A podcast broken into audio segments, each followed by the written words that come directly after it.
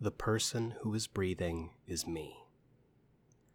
Doom Patrol is one of the greatest comic book TV shows I've ever seen.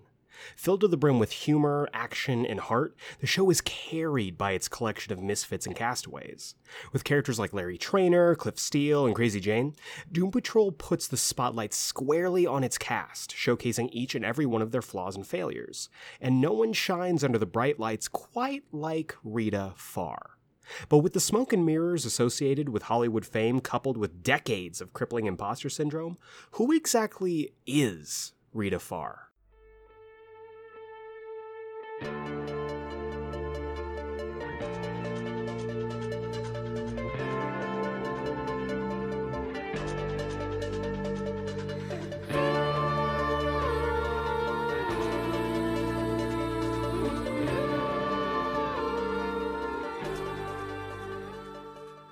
Welcome to another Geeksplained Extra. This time we're coming to you as part of the Praise Patrol series, put together by good brother Cole of Critical Rants and working in tandem with comic tubers like Owen Likes Comics, For Every Kind of Geek, and more.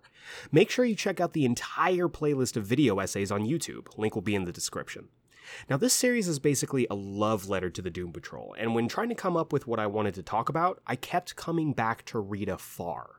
Throughout the first and second seasons of the show, Rita has been consistently my favorite character to follow along with from episode to episode. Her journey of redemption and search for identity are not only super compelling, but something I think we can all connect to. But before we try to f- decide who Rita Farr is, it's important that we establish who Rita Farr was. Born Gertrude Cramp at some point in the early 1920s, the girl who would become Rita Farr was raised by her parents to idolize Hollywood fame and fortune, so much so that her parents would tell her to introduce herself under her stage name and would not refer to her by her birth name more than a handful of times. Parents of the Year. Uh, at some point, her father was no longer part of the picture, and Rita's mother would routinely perform favors, using quotations, for well known producers to get Rita roles. Over the years, her star would rise, eventually making Rita Farr a household name.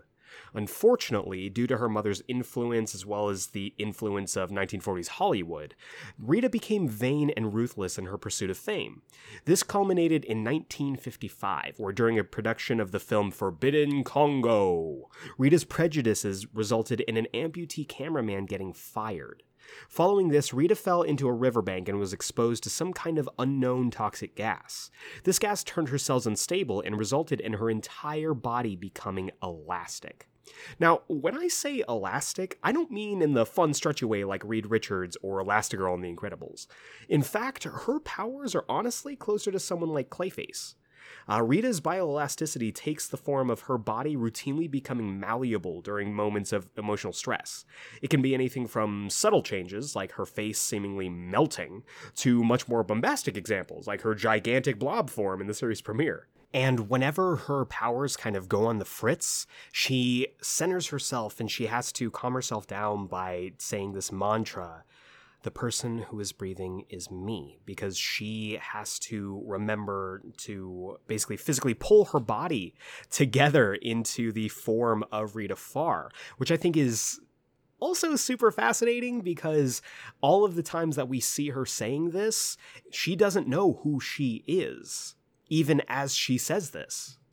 Now, all of this contributes to Rita's loss of identity and sense of self being completely in flux. She has no idea who she is from the beginning of the series and through most of season one. So, with all the pretense out of the way, let's try and piece together who Rita Farr is. Now, throughout the first season, Rita struggles to figure that out, but it's not for lack of trying. Unfortunately, her journey is impeded by her worship of the image she had designed herself in her former life. Rita, like many actors, is obsessed with image. Whether it's the 1950s or now, Hollywood is all about the persona you put forth. And Rita's persona was fueled by her experiences. Her mother's influence on her life and the idealization of Hollywood vanity is present in everything she does, from the way she dresses to her uh, North Atlantic accent, uh, her room at the manor is covered from wall to wall in posters from her old movies and pictures she'd taken over the years.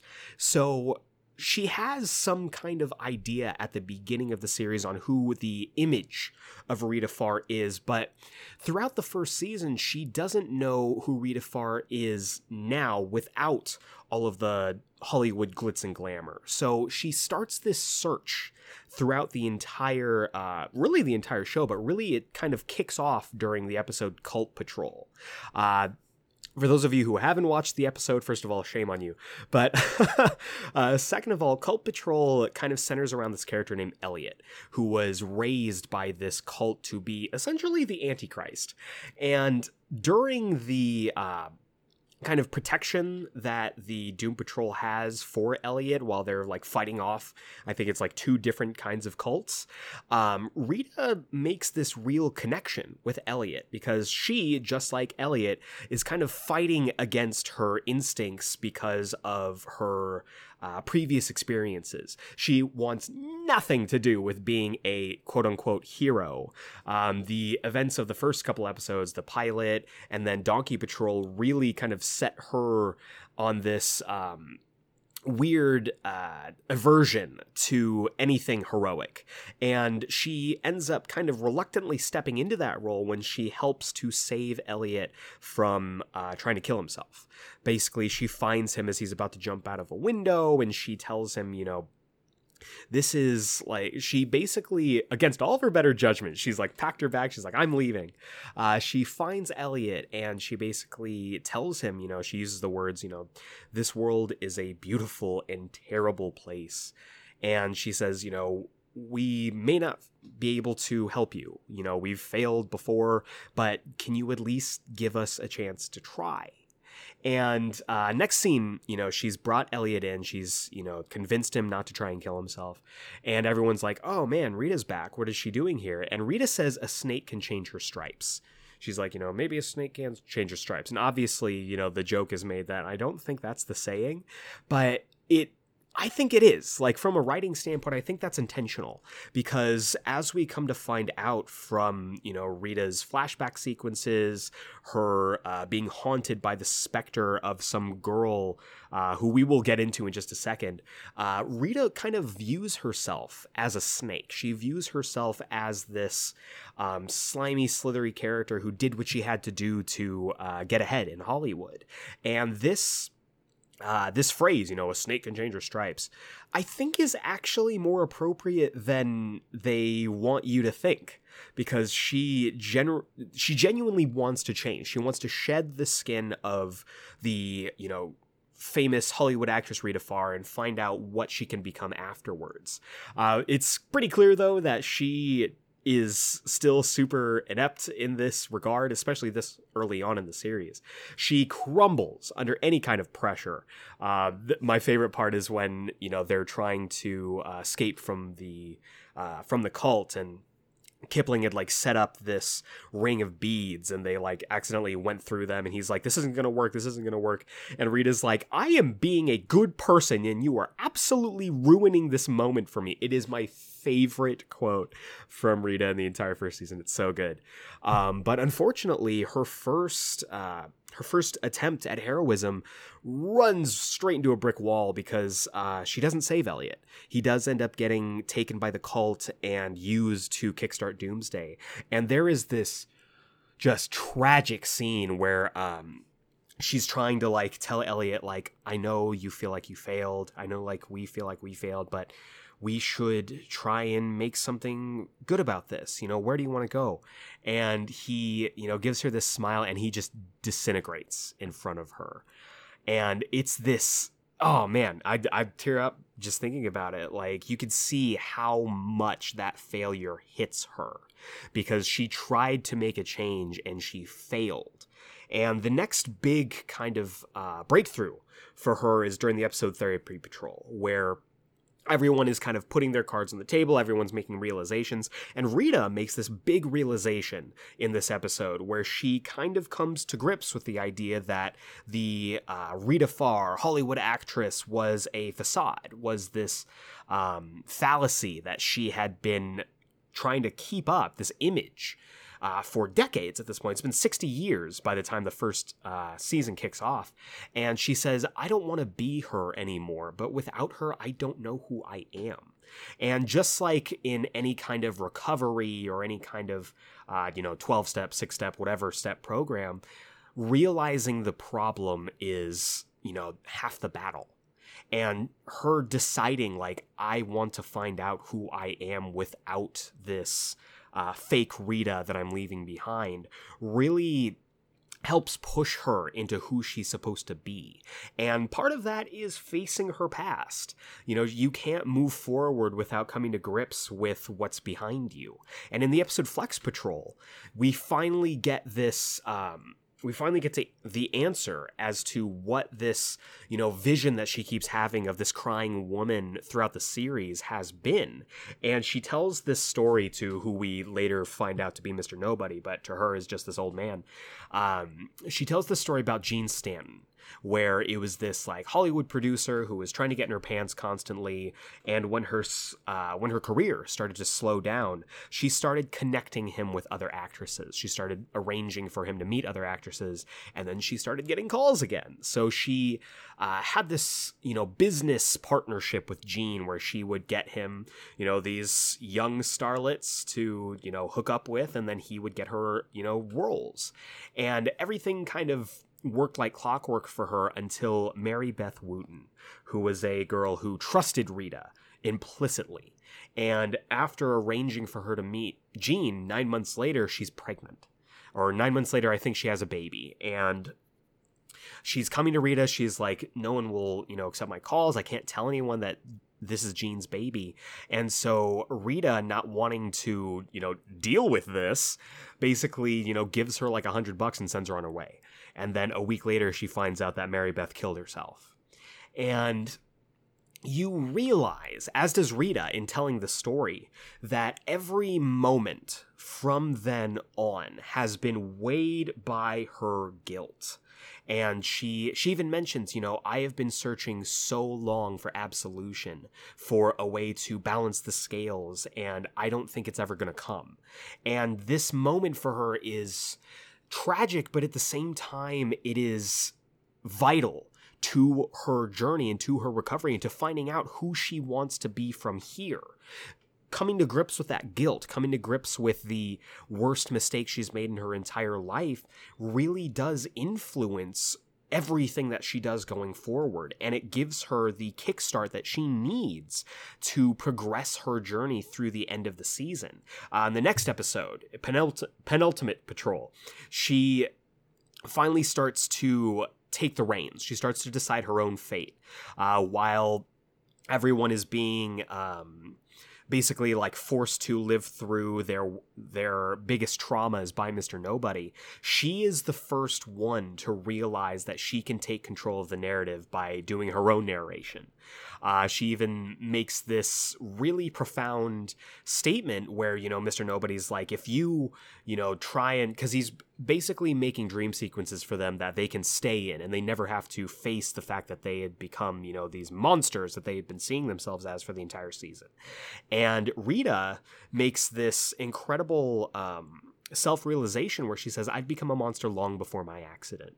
And in reality, all of the terrible stuff that had happened to them helped to break her away from this vicious cycle that she had been keeping herself under. And she says, I'm sick of someone else telling my story, which is not just incredible in the moment, in the like context of like, you know, Mr. Nobody has been you know, uh, manipulating everything by his narration. This is also her taking that step forward and saying, I am done being. Um, being weighed down by who Rita Farr it or was, and now I'm going to take steps forward and decide who Rita Farr is. Now, having made the decision to leave the old Rita behind at the end of the first season, she begins the second season trying to find out who the new Rita can be. Uh, maybe because of the lingering guilt, maybe because she was inspired by her fellow misfits, uh, Rita sets out on a journey to become something greater, and she starts to take on different roles within this season. Uh, her first big one is superhero. She really, you know, being inspired by Cyborg, who is a legit, you know, card carrying superhero she starts training with him, trying to get a better handle on her powers, trying to come up with like a persona. Um, she even in uh, the episode Time Patrol gives this mission briefing, which I it's my favorite part of the episode, where she's got these like um, these what's it called these drawings for her mission briefing and she keeps turning the page and everyone's like did a three-year-old draw that she's like i drew it um, and she's bad at being a leader, but you know, you have to stumble before you can crawl, before you can walk. You have to make mistakes before you find out what you do well. And eventually, she kind of settles on this persona as the beekeeper. Uh, which is amazing. Uh, there's this great like little sequence where she has this like title intro set to the old um, Avengers opening from like I believe it was like the 60s or the 70s, not the Avengers you're thinking of, but like the spy TV show The Avengers, where she's like um, Beekeeper and Borg, and you know Cyborg is, is a huge um, influence on the entire team throughout both seasons, but his you know his support, whether it's reluctant or not, really does help Rita to try and figure out if being a superhero is right for her. Alongside that, she also kind of falls into the role of big sister. Uh, the second season introduces us to Dorothy. Uh, Niles' daughter and someone who is just like Rita trying to figure out who she is. She is this little girl who's been who's been basically kept in isolation for decades. And now, you know, Dorothy is looking for uh, parental figures, you know, big brothers and big sisters. And even though Rita does try her best to give Dorothy the kind of support that she never got, at the same time, she is unable to really be exactly what Dorothy needs. Because, I mean, even in the uh, the episode where she really gets to connect with Dorothy, Sex Patrol, uh, she is still kind of haunted by the actions of her mother, you know, being someone who literally told her like your your talents are, you know, great and all, but you have other talents and you should focus on those. And she you know, accidentally repeats this line to Dorothy at the lowest moment in her life. And this unfortunately kind of sets Dorothy on the path to, you know, unleashing the Candlemaker and all the stuff that, all the terrible stuff that comes with that. So just like being a superhero, being a big sister doesn't come easy to her. Uh, and that doesn't mean that she fails at it either, because she does, uh, succeed in her big sister role to Larry. Every episode that shows a flashback between her and Larry really kind of, you know, hits home how much their friendship has meant to Larry. The two of them for you know decades were the only two people that they could count on. And so anytime that they're able to spend with each other you know they always sometimes they're bickering like a married couple sometimes they're able to support each other like brother and sister. And it's really you know it's beautiful. It is one of the best friendships in the entire show. Now both of those roles are good enough but at the same time uh, while uh, Rita is taking steps forward, she also kind of tends to come to where she is comfortable, and that means being an actress. And in season two, it means being a very small time actress. Uh, she auditions and gets a role in the uh, in the local play Our Town, which is a play basically like in the vein of the Laramie Project. Uh, if you haven't seen that show, it's basically a bunch of um, firsthand accounts of people in the town of Laramie after the death of uh, I believe his name was Matt Shepard. And so this episode this play is basically all of these testimonials about the incident of the first episode where you know there's this uh, girl who plays the blob lady and it's it's hilarious and this is where you know um, rita gets the role of the beekeeper where she ends up going to shadow the I don't know if it's the beekeeper that is referenced in the um, in the sh- in the play or whether this is just the local beekeeper, but she starts to come to grips with her relationship with her mother by shadowing this. Uh, I don't know if they gave her a name or not, but the uh, local beekeeper about how you know mothers make choices uh, to benefit their kids, whether they recognize that it will bring them trauma or hurt them in the long run. And this is another step in Rita, you know, coming to grips with her trauma and with the emotional abuse that she has endured throughout her entire, you know, her entire life. Unfortunately, you know, with any kind of trauma, it does linger in her life, regardless of how much progress she made. Um, I mentioned already the Sex Patrol episode where she is unfortunately, you know, not able to uh, stop herself from essentially teaching Dorothy the same thing her mother told taught her uh, in Time Patrol when they are going after uh, Doctor Time. Um, there's a moment where he kind of links with her and he says, you know, your mother was right. You'll always be a fraud. And this kind of carries into her journey of self-discovery in this season where even though the um, the actress who is playing the blob lady in our town is completely out of touch with who Rita is as a person she hits on a lot of the stuff that Rita you know believes about herself. You know she says i'm just going to read the quote here you know there's a neediness there like a little girl trapped in a woman's body still desperately vying for the approval of her mother and the resentment of her mother is keeping her from what she's meant to do. And there's this you know it's like punching through a brick wall rita realizes all of the stuff that she's been dealing with has been basically because she's had a struggle with growing up She's had a struggle of she struggled with not being able to essentially enjoy her childhood because she realized as a child that her mother was committing favors to get her way in the world and she kind of learned from that and in her, you know, childlike mind decided that, you know, this is the only way that people are going to accept me and this is the only way that I'm going to succeed. And that developed into this very deep set imposter syndrome with chronic self doubt that she has carried with her throughout her entire life. You know, she, uh, when she's screaming at these bees, which is, again, an incredible scene, you know, she's basically trying to talk to her mother and yell at her mother. And she says, How am I supposed to fix something inside of me that you broke? You basically taught me that I w- I am not able to succeed based on my own merit. I have to take shortcuts and I have to, you know, do favors for people to get my way and I'm never going to be good enough without doing those favors. And this all kind of gets um, embodied in the final episode of season two, uh, Wax Patrol, where she is confronted by her old uh, her old imaginary friend mademoiselle roxy who is this you know paper doll she you know cobbled together from different newspaper ads and uses the eyes from a picture of her mother. Uh, the two of them have this like weird tap dance contest which is i i love it. I love it. As a theater kid uh, it just it makes my heart sing. But she you know comes to this realization in talking with mademoiselle roxy that she is able to get past the trauma and the imposter syndrome, but only if she accepts, you know, the fact that she did some terrible stuff of her own volition too. You know, she can't keep running from people. And, you know, when, um, when the candlemaker, you know, kind of takes control of Mademoiselle Roxy, you know, he says that's why you always need a role because you don't know who you are.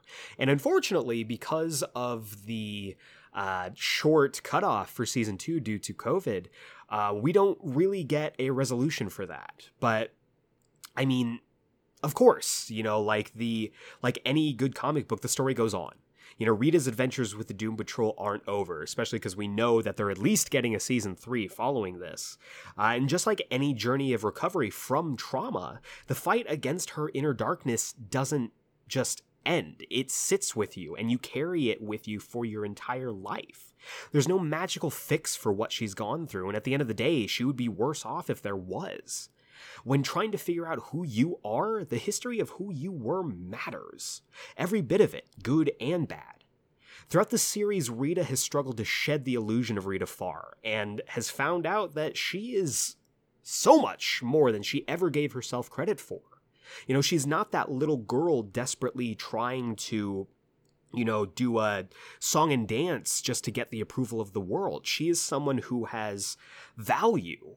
And even though she may not have found some kind of, uh, you know grand role for herself at this point at the end of the second season her journey is about realizing that she has grown as a person and it's okay for rita to just be rita flaws and all and that's an important lesson for everybody you know if i can if i can get personal for a second i moved out to los angeles to be an actor in 2016 um, i kind of fell into acting growing up and it was the first thing that I ever really felt like I was good at.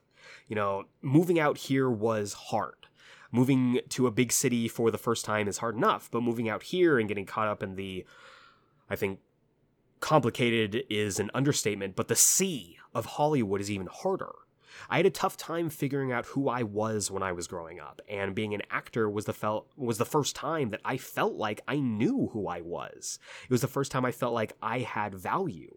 And being out here Oh my god, let me tell you, it beats you down very quickly and it doesn't care who you are, which makes trying to figure out your own identity much harder.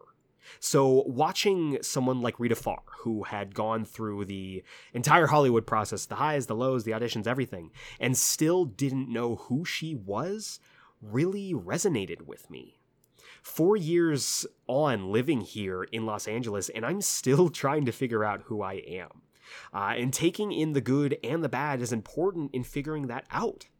It's a process that I've been working on for my entire life. And it continues to be an ongoing process. There's no, you know, end game where it's like, I will be completely okay with who I am and I will never have doubts or struggle with imposter syndrome ever. That's just not how this goes. Um, and honestly, you know, with the Doom Patrol, watching people who struggle with the same stuff I struggle with makes me feel better. It makes me feel like I'm not alone. It dares to stare at the things that scare us and it says, keep going. All of the characters throughout all of their journeys are faced with adversity and they are able to find it within themselves, whether it's through their own personal realizations or through the support of their friends. They are able to continue to move forward no matter how hard it gets. And that's honestly what the Doom Patrol means to me. It's why I was incredibly humbled and honored to be asked to participate in this series. Praise Patrol is all about giving, you know, honor and you know giving respect back to the creators of this show. The entire team you know behind the camera in front of the camera uh, it means a lot to know that they are telling honest stories even though they are in these you know fantastical trappings. And april bowlby you know playing rita farr is someone that i connect with and i will always always always thank her, the writers, the directors, everyone involved with this show for giving me that uh, that support. You know, we're all struggling to figure out who we are. We all struggle to figure out where we belong. And sometimes I think we forget that our identity is made up of good things and bad things. You know, we all try to idealize what, you know, what our lives could be if we didn't make mistakes or if we didn't make that one mistake or if we didn't you know do that one thing but just focusing on that and kind of forcing yourself to um, judge everything you do by the mistakes you've made is just the worst. It is so unhealthy and it doesn't help anyone at any point. You know, we all make mistakes. We all stumble during our lifetime, but we need to remember that we are greater than our failures. Who you are is greater than the sum of your parts. You know, the original tagline for the Doom Patrol comic was the world's strangest heroes. And I think that that is the perfect name for this uh, band of misfits and freaks. You know, I think there's something to that uh, that title of being the world's strangest heroes. You know, it looks, it basically takes these broken people and tells them that they too can still be heroes. Rita's journey alongside the Doom Patrol proves that anyone, no matter where they come from, no matter what mistakes they made, no matter how strange they are, can be a hero. You can be a hero. And anytime you struggle to remember who you are, take a deep breath and remember the person who is breathing is me. And at the end of the day, you are enough. So, once again, I want to give a big thank you to Cole from Critical Rants for putting this whole thing together. This idea, this the Praise Patrol series was all his idea for all of us to just kind of talk about why we love the show, why we love these characters, and to give a big thank you to the hardworking casting crew that put everything together and makes it so strange so uh, make sure you check out the entire series on YouTube.